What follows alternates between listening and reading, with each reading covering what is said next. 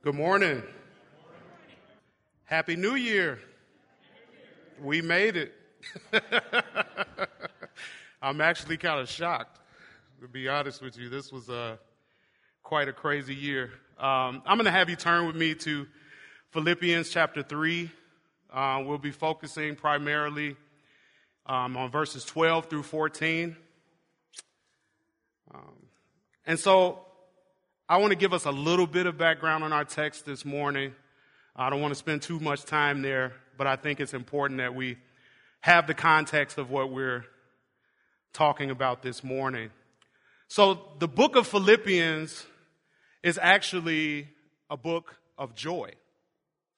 Um, and so as I was thinking about, okay, Lord, what would you have me to say this morning? And I think what we all could use is some joy. I think what we all could use is some hope. I think what we all could use is some relief from twenty twenty. um, Paul writes this letter from a prison. Um, this is a prison epistle.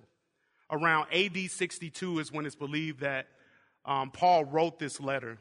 If you were with us um, as we journeyed through the book of Acts, you might remember that Paul established the church in Philippi in Acts chapter sixteen.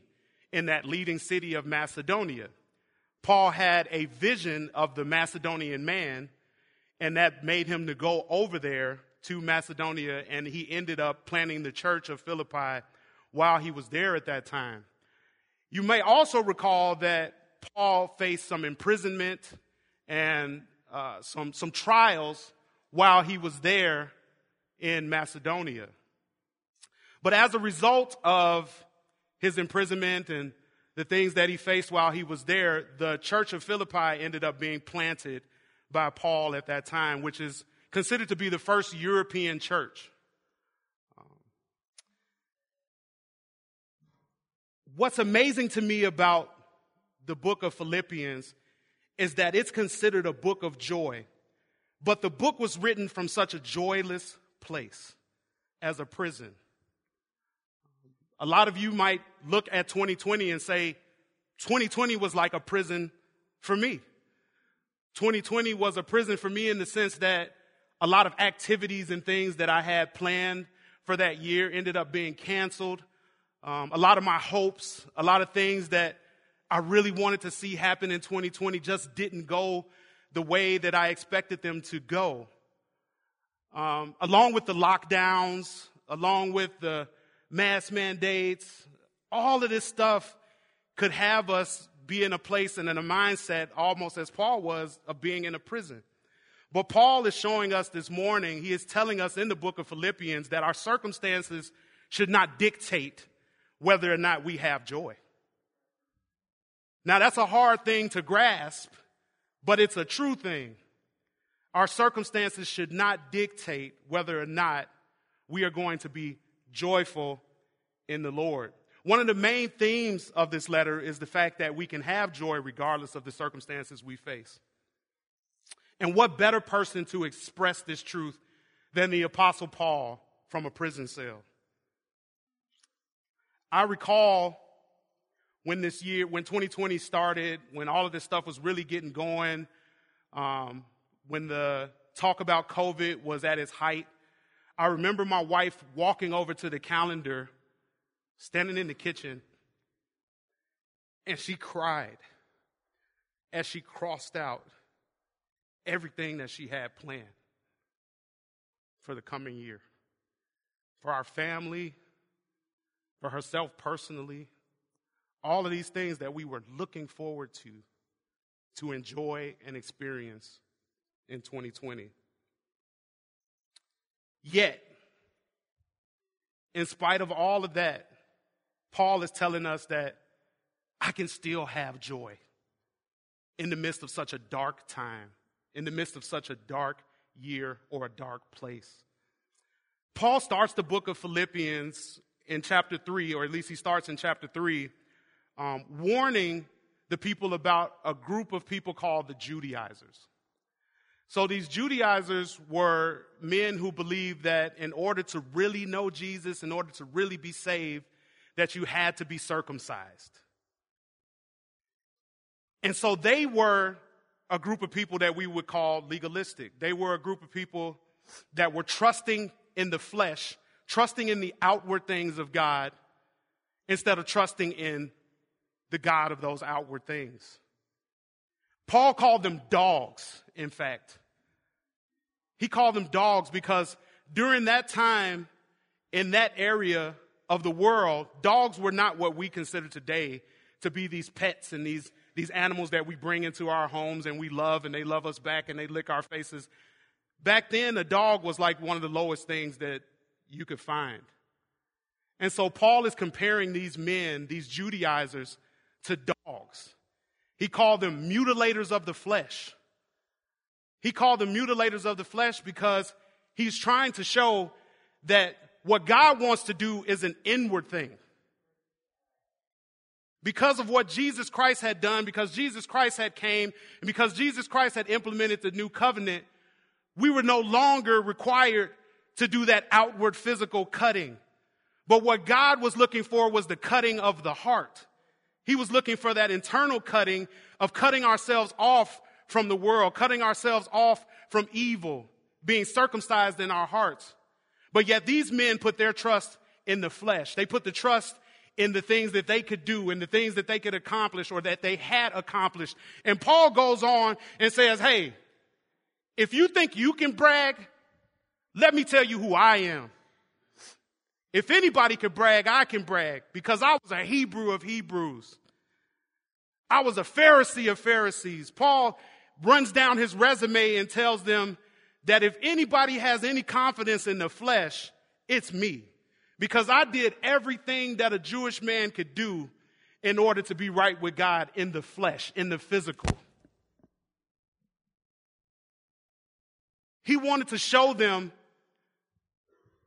that those things that they were depending on, those outward things, were not what would make them right with God. Read with me Philippians chapter three, verses twelve through fourteen. Not that I have already obtained this or am already perfect, but I press on to make it my own because Christ Jesus has made me his own. Brothers, I do not consider that I have made it my own, but one thing I do, forgetting what lies behind and straining forward to what lies ahead, I press on towards the goal for the prize of the upward call of God in Christ Jesus.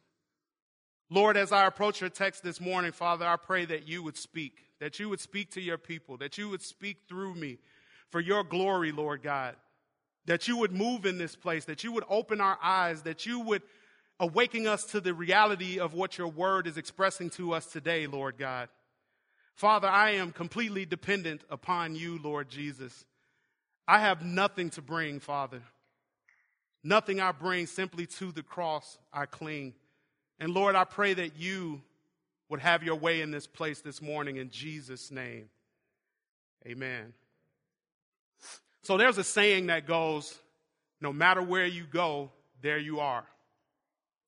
No matter where you go, there you are. Essentially, what that saying means is that no matter what situation or circumstance that you find yourself in, you bring who you are essentially on the inside with you into that circumstance. You might have heard it said this way. You could take a man out the country, but you can't take the country out the man. Or you could take a man out the hood, but you can't take the hood out the man. Like, that's the way that I've heard it more often than not. And many times I found that to be true as well, is that I can go into a new situation that's designed and set up for me to win, but if I'm bringing the same old attitudes and same old mindsets into this new situation, the new situation is going to be just like the old one because who I am on the inside has not been changed. As I was thinking about that saying, I was thinking about this old cartoon about uh, these two wolves. It was a city wolf and there was a country wolf. And some of those who are as old as I am probably know this cartoon. So the city wolf and the country wolf are related. And so the city wolf goes, or the country wolf goes to visit the city wolf. Now, these wolves in the cartoon are all dressed up in suits, and, well, the city wolf is dressed up in a suit, and he's a real fancy-looking guy, and he, he looks real good, and he talks very proper, like, in the city, we don't do things like that. And so the other wolf is a country wolf, and so he's dressed in his overalls, and, you know, he's, yeah, cousin, I'm just happy to be, you know, talking like that and all that, you know, the country twang, and And and so the, the country wolf goes to the city to visit his, I think it's his cousin or something. He goes to visit this wolf in the city, and he gets caught up in the city and gets caught up in the bright lights, and he gets caught up in the, the nightlife of the city. And there comes a point where he's just kind of come to the end of himself. And the city wolf looks at the country wolf, and he tells him, I guess the city life's a bit too much for you, cousin. Time to go back to the country. And so the tables get turned later on in this cartoon, and the city wolf gets an opportunity to go to the country. And so as the city wolf is in the country, he gets caught up in the country life, and he sees all the things that that life has to offer. But he's still bringing his city attitude and his city ways with him to the country. And his city attitudes and his city ways are not capable of keeping and maintaining him, just as the country wolf's ways and things weren't able to maintain him in the big city. And so at the end of that story, the same thing happens to the city wolf, is the country wolf turns to him and says, well, cousin, I guess the country life's a bit too much for you. Time to go back to the city. The point of that story, the whole, the whole thing that I'm trying to point out is he took him with him. Each wolf took themselves, the same man that they were, into this new situation, into this new place. But they had not, either of them, been essentially changed and, and able to acclimate to this, this new way of living. The same thing's true for us as we enter the year of twenty twenty-one. We can go into this year with the same attitudes, the same mindsets, the same heart that we did in twenty twenty, and twenty twenty-one may not be any better because we haven't been changed. We need to be changed. The change starts with us. If we want to see something greater in twenty twenty-one, we need to change ourselves. We can't do that on our own. I'm not talking about, I'm not becoming the Judaizers and talking about legalism of just pick yourself up by your bootstraps, brother, and twenty twenty-one is going to be a lot better. No, it's deeper than that. You're not able to do it. You need the Spirit of God to move in you and through you to enable you to be able to be different in twenty twenty-one. It's not uncommon for us to start a new year, uh, much like Chad was saying, and we come up with some resolutions. We look back over the year that's passed, and we think, man, I need to make some changes. If you're anything like me, you got fat during COVID. I got fat. I'm going to blame it on COVID. Because before COVID, I wasn't that fat. I, now I'm fat. But Uh, so that's the top of my list of resolutions right now is, Lord, I got to do something to get my weight under control, you know. And that's a good thing. That's a good thing for me to look at this new year and say that I want to make some changes. Um, even though that's not necessarily a spiritual change, it's still a change that I need to make. Um, but this morning, I think Paul is showing us some New Year's resolutions that really matter. And that's the title of this message, is New Year's resolutions that really matter. There are some changes that we can make going into this new year that will really make a difference in our walk with Christ, that will really change the way that twenty twenty-one turns out. My first resolution that I gleaned from this is to fight against complacency. So the first resolution that we need to bring, or I need to bring, or you need to bring into the new year is an attitude of fighting against complacency. Let's look at Philippians chapter three, he's starting at verse twelve. Not that I have already obtained this or am already perfect, but I press on to make it my own because Christ Jesus has made me his own. What we're seeing here from the Apostle Paul is what's called holy discontentment. Paul is saying, I'm not satisfied with where I am in this process of sanctification. Paul is saying, I have not yet reached my full maturity in Christ. But how could Paul say this? If we look at Paul, we look at Paul's life, we look at Paul's writings, we look at everything that he did for Christ, we saw how he strived and strained and fought, shipwrecked, imprisoned, beaten, all of these things. We would look at him and say, Paul has reached the highest level of Christian maturity that could be reached. At least in my mind, I would say, there's not really much Paul would probably need to clean up or change. But Paul didn't see it that way. Paul wasn't looking at all of that. Paul's standard was Christ. And when our standard is Christ and not other people, we can always see how far away we are from reaching the mark.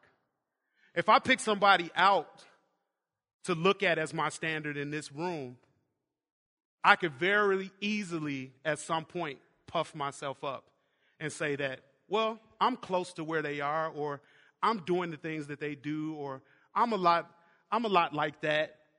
But when Jesus is my standard, I'm constantly aware of the fact that I fall short. He says that, he says, not that I have already obtained this. What Paul was trying to obtain, what was Paul trying to obtain that he did not already possess? Well, the word obtain as it's used here is the same word used in First Corinthians chapter nine, verse twenty-four, which says, do you not know that in a race all the runners run, but only one receives the prize? So run that you may obtain it.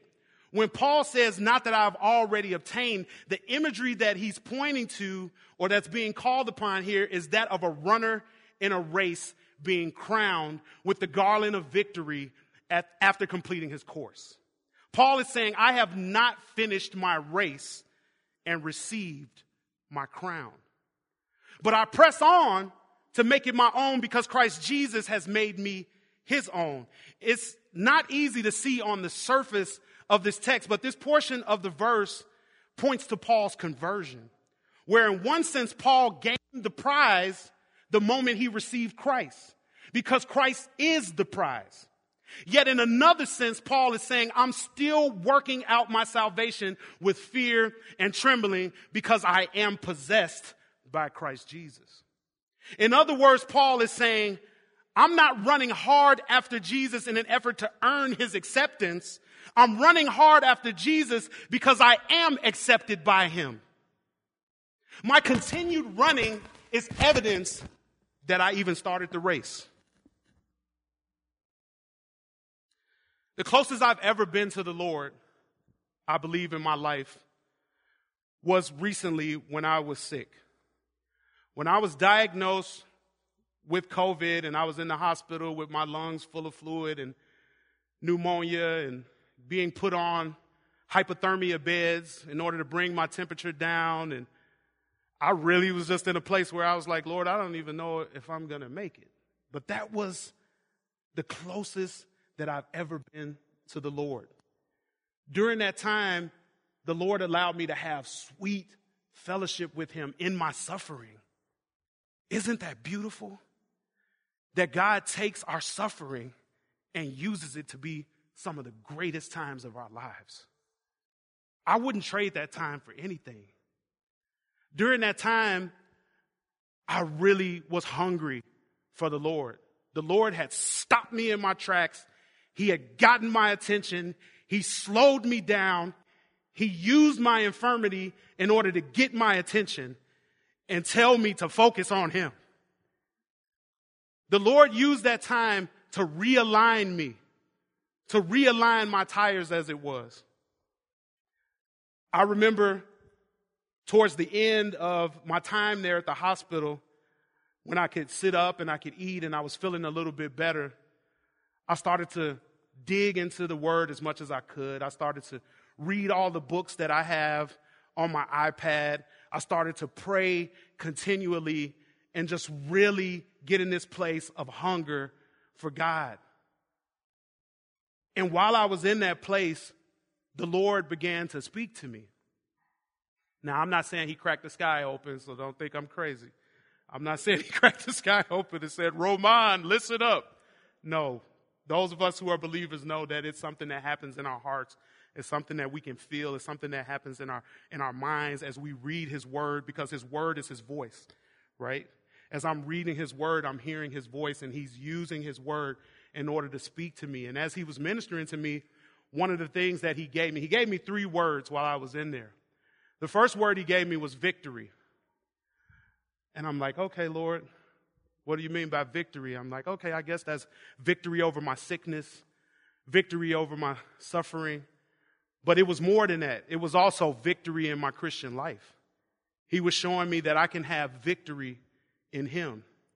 And the next word that he gave me was consecration, which is basically what we're talking about right here, is being brought into maturity, being conformed to the image of Christ. That was the second word. He said, consecrate yourself, separate yourself from those things that would hinder you from being in my presence. And the last word he gave me was be. I said, Lord, what do you mean by be? It's like, stop trying to do so much and start to be who I've called you to be. And that was really heavy. I remember coming home after that hospital stay, and I continued with my prayer, my daily prayers, my daily meditations, my daily reading. I started trying to pull all the books that were telling me about uh, drawing closer to God and what it's like to be in God's presence and all of these things. And I just felt so connected with him. And I remember calling my wife into the room, and I'm bawling. And there's nothing wrong, but I'm bawling, and my wife's like wondering what, you know, what's going on. And I said, I'm worried that once God heals me, once I feel better, once life starts to hit me again, once all of the challenges that face me, once work gets crazy, I won't sense his presence in the way that I did during this time. And I was broken. Because when God allows you to enter in in a way that you experience in him on deeper levels, you're never again satisfied with nominal Christianity, with just getting by, with just doing enough. Because the one who loves you and calls you is showing you how good it is to be in his presence.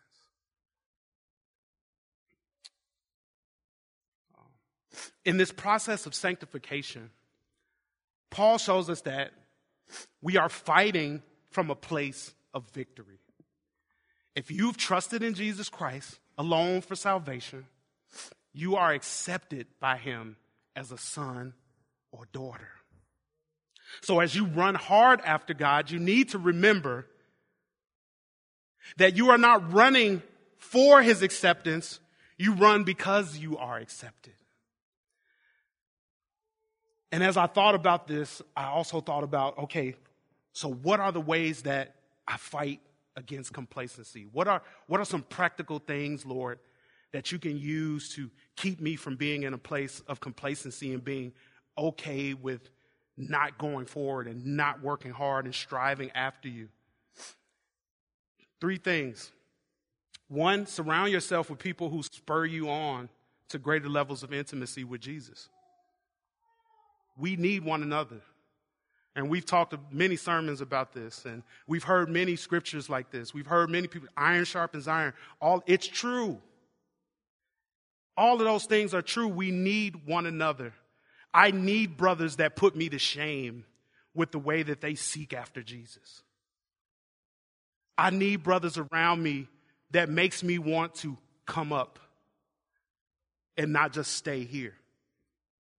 The second way that I can do that is to spend time with Jesus in prayer. The times that I spend with Jesus in prayer are never wasted. I know that he answered prayers. I've seen him answer prayers. This year, I've seen him answer miraculous prayers. And so that encourages me to keep going and to keep digging. And the third thing is to spend time hearing God's voice through the study of his word. So that's the other way that I can fight against complacency, is to listen to God, to hear what God is saying about who I am and whose I am and the way that I am to move and to live this life. Here at Highland Crest, we've already got the table set for all of these practices. But the question is, are we going to take hold of them? Do we actually want intimacy with Jesus? Do I actually want to be in his presence in that way? Because what do we have here to help us with those things?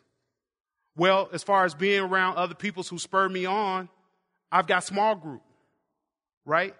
I've got other individuals that I get to share life with every week who can share with me their challenges as well as their joys and their triumphs. And I can glean from them and learn from them and they from me. And that's a way that I can fight against complacency.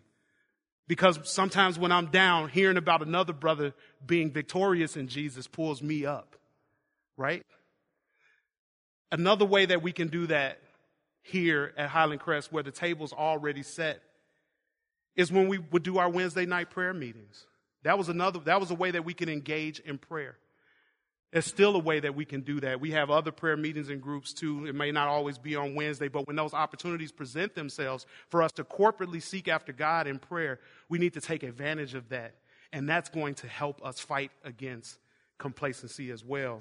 And the third way is the initiative that just started happening here, is that we're reading through the Bible in a year, right? Our church family is together committing themselves to read through the Bible in a year. And that is going to only serve to grow us in our relationship with Jesus and to bring us into maturity and to also fight against complacency. The second resolution is to develop holy amnesia. I know that sounds kind of crazy, but the second resolution is to develop holy amnesia.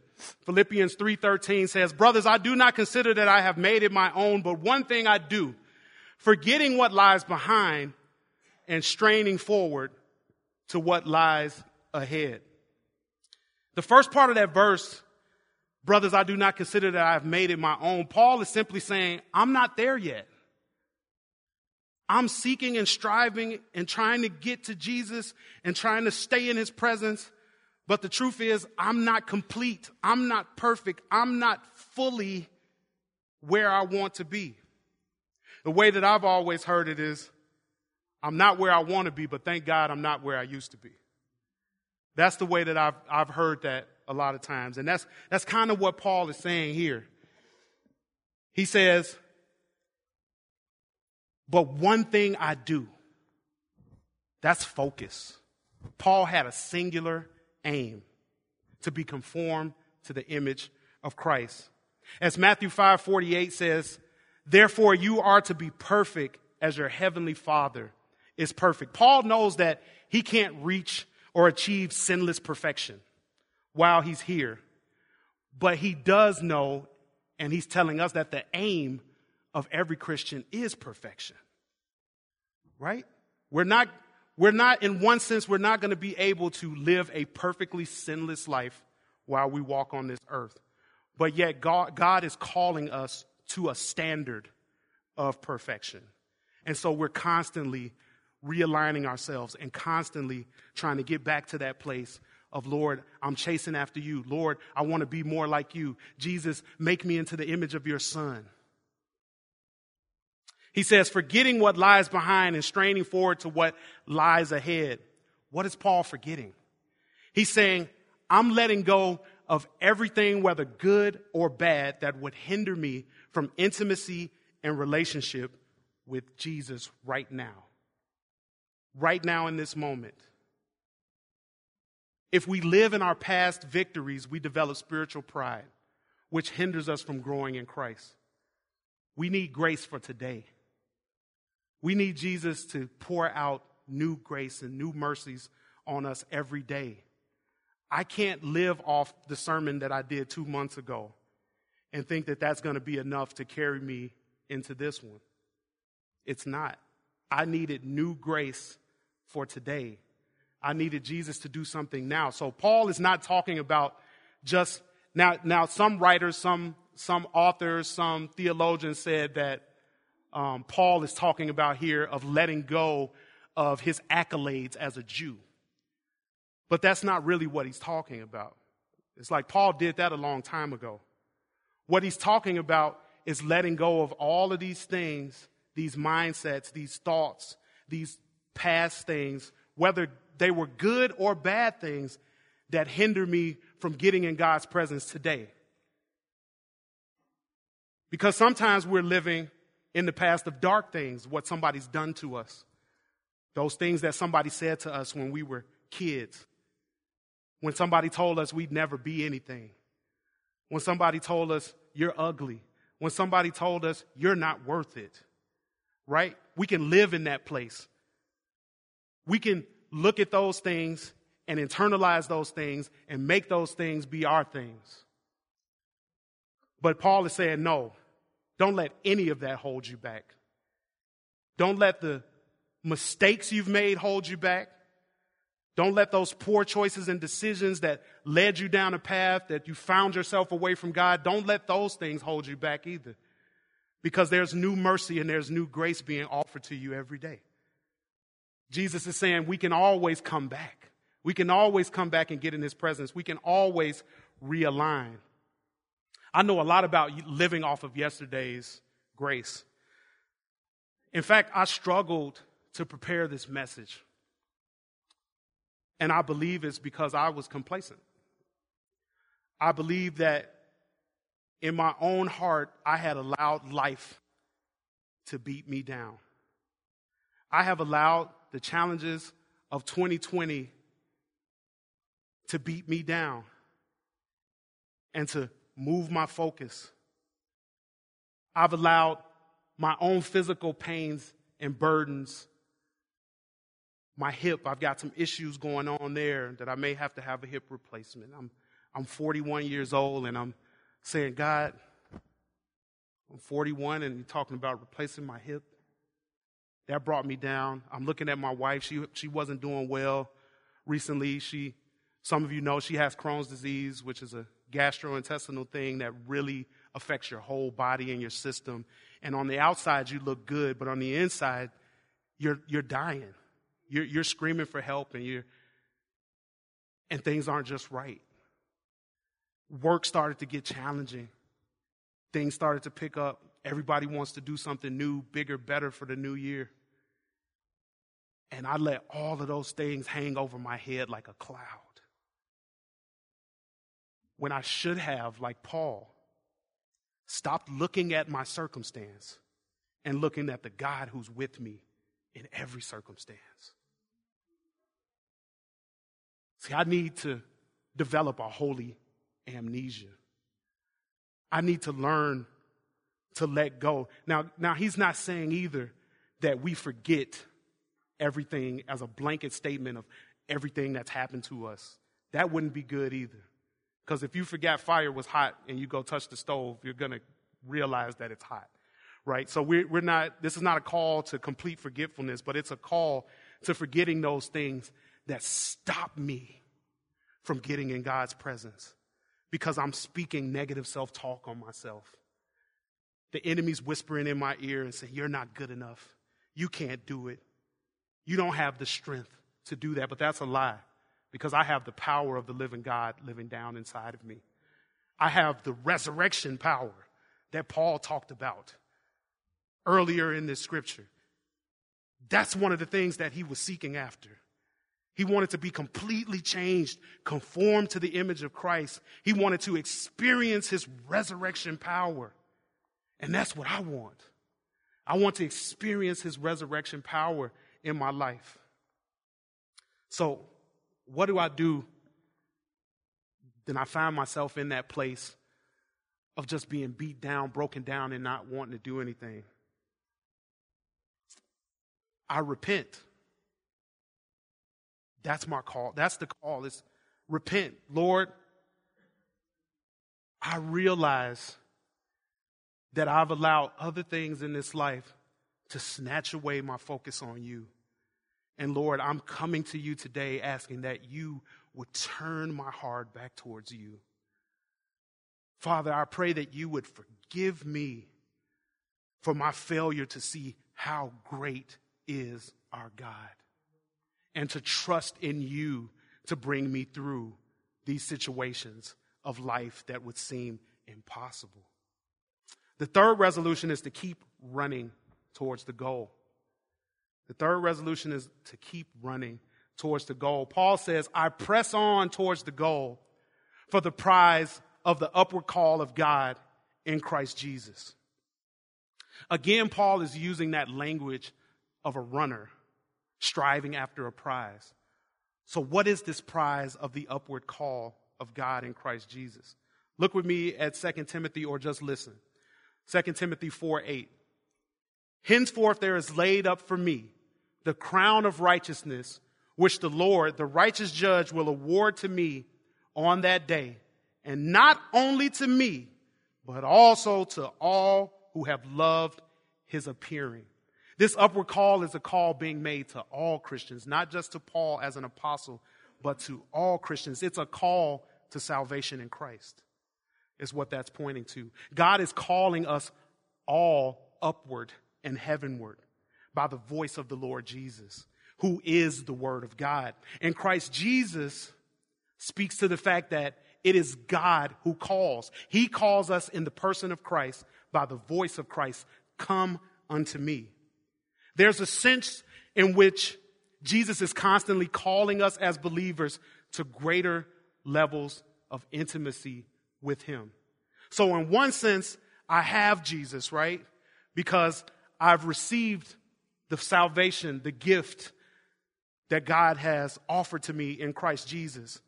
I repented from my sins. I turned from, from who I was and turned towards Christ and accepted the perfect finished work that he did, living a sinless life and dying on the cross in my place. And now his righteousness is counted to me. So in one sense, I, I have Jesus. I possess him. But in another sense, I'm constantly striving to be more like him. I'm constantly striving to be in his presence. I'm constantly striving to know him. And that is the beautiful thing that we saw in Paul's life, is that he never lost that heart to strive after God. He could have easily looked at his accomplishments of what he had already done for Jesus and said, that's enough. I've gone far enough. I've sacrificed enough. I've done enough. But no, he wasn't satisfied there, because the Spirit of God is living down on inside of him. And that Spirit of God is always calling us up to a higher level, calling us up to his level is what God is always doing. When I got married, in one sense, my wife belongs to me, right? In one sense, she belongs to me and I belong to her. But the way that I know my wife in twenty twenty-one is far better and greater than the way that I knew my wife in two thousand seven, right? I possess her, but because I love her, I continue to go towards her. I continue to try to know more about her. I continue to grow in relationship with her. That's not motivated by what somebody told me to do. Nobody had to tell me to love my wife and, like, try to please her and do nice things for her. I mean, sometimes we're slow and we need somebody to remind us that we're supposed to do those things, because I'm naturally not a romantic, so I'm just going to throw that out there just as a side note. And so I need some nudges sometimes to, to be like, my my wife will remind me too. She'll, she'll, she'll gently say, be nice. Be nice. Be nice to me. You're being mean to me. And and and it, it always melts me, and it calls me back to say, hey, okay, babe, I'm gonna I'm gonna realign myself. Um, and that's the same thing here. That's the same thing with what Paul is saying. I should never stop chasing after Jesus. Because I possess him is actually more of a motivation for me to seek after him. I'm being motivated and compelled by the love of Christ.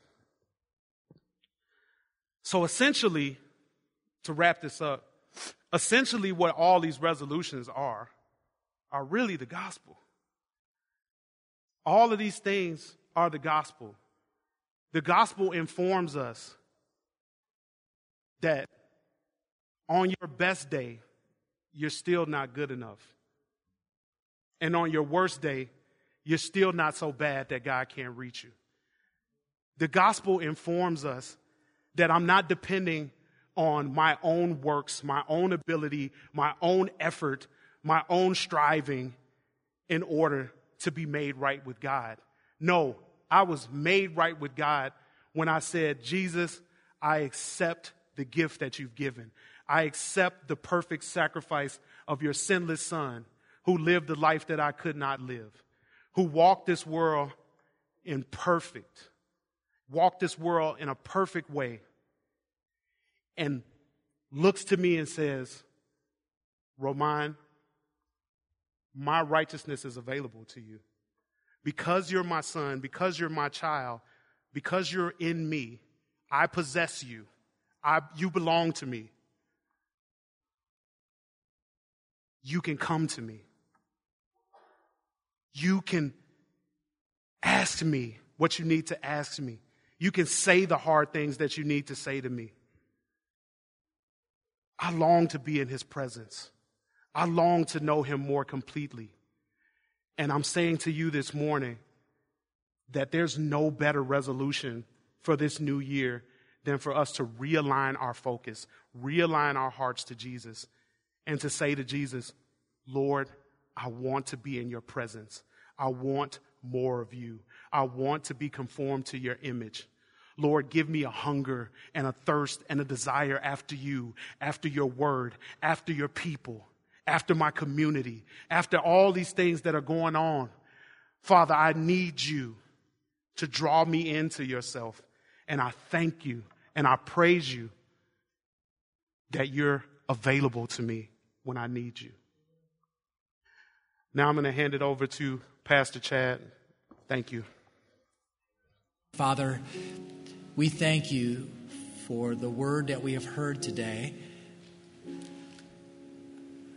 I think the Spirit would ask our hearts, are we complacent right now?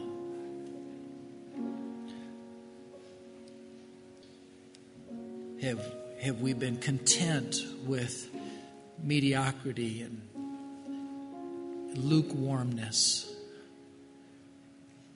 Are you using your word today to challenge us, to convict us, and say that word was, was not just for Roman's life as he was preparing it, but it's for your life. He was speaking about you today. What about this amnesia? Are there some things that you have been taking on that God has not asked you to take on? They are his burdens to carry. Perhaps you felt overwhelmed and And he's bringing you to this point of saying, release that. Cast, cast that upon me. Do it right now. Do it, do it whenever you feel like you're taking it on yourself. Give it back to me. And perhaps you've sensed today that it's not about resolutions as much as about saying, I, I want to continue on steady to reach this goal that you have set for me to become more like Christ. And so I want to position my life this Sunday morning. That's, that's the aim of my life again. Help me to consider a group of friends, the word, the prayer time. Let me get back to that or, or enjoy that if it's in my life right now. And those of you who are here, maybe a A child, maybe a teenager, maybe a grown adult, and you've never trusted Christ. Why don't you do that now? It could be just as easy as saying, I, I want this new beginning. I confess my sins. They have grieved you. They have separated me from you. I want this new life that is found by, by turning away from those sins and having Jesus to be the boss, the, the king, the ruler of my life, the, to come inside me and to fill me, that I want to obey him the rest of my days, to read the scriptures, to, to be in a Bible preaching church, and to be a follower of Jesus. Let's stand together, uh, loved ones, and let's sing this, I have decided to follow Jesus. And why don't you personalize those words as you sing them? It's your it's your words to Jesus. And if you've never trusted Christ and, and you've done it today, I'll be here at the front to greet you and be delighted to talk with you further about what it means to be a follower of Jesus.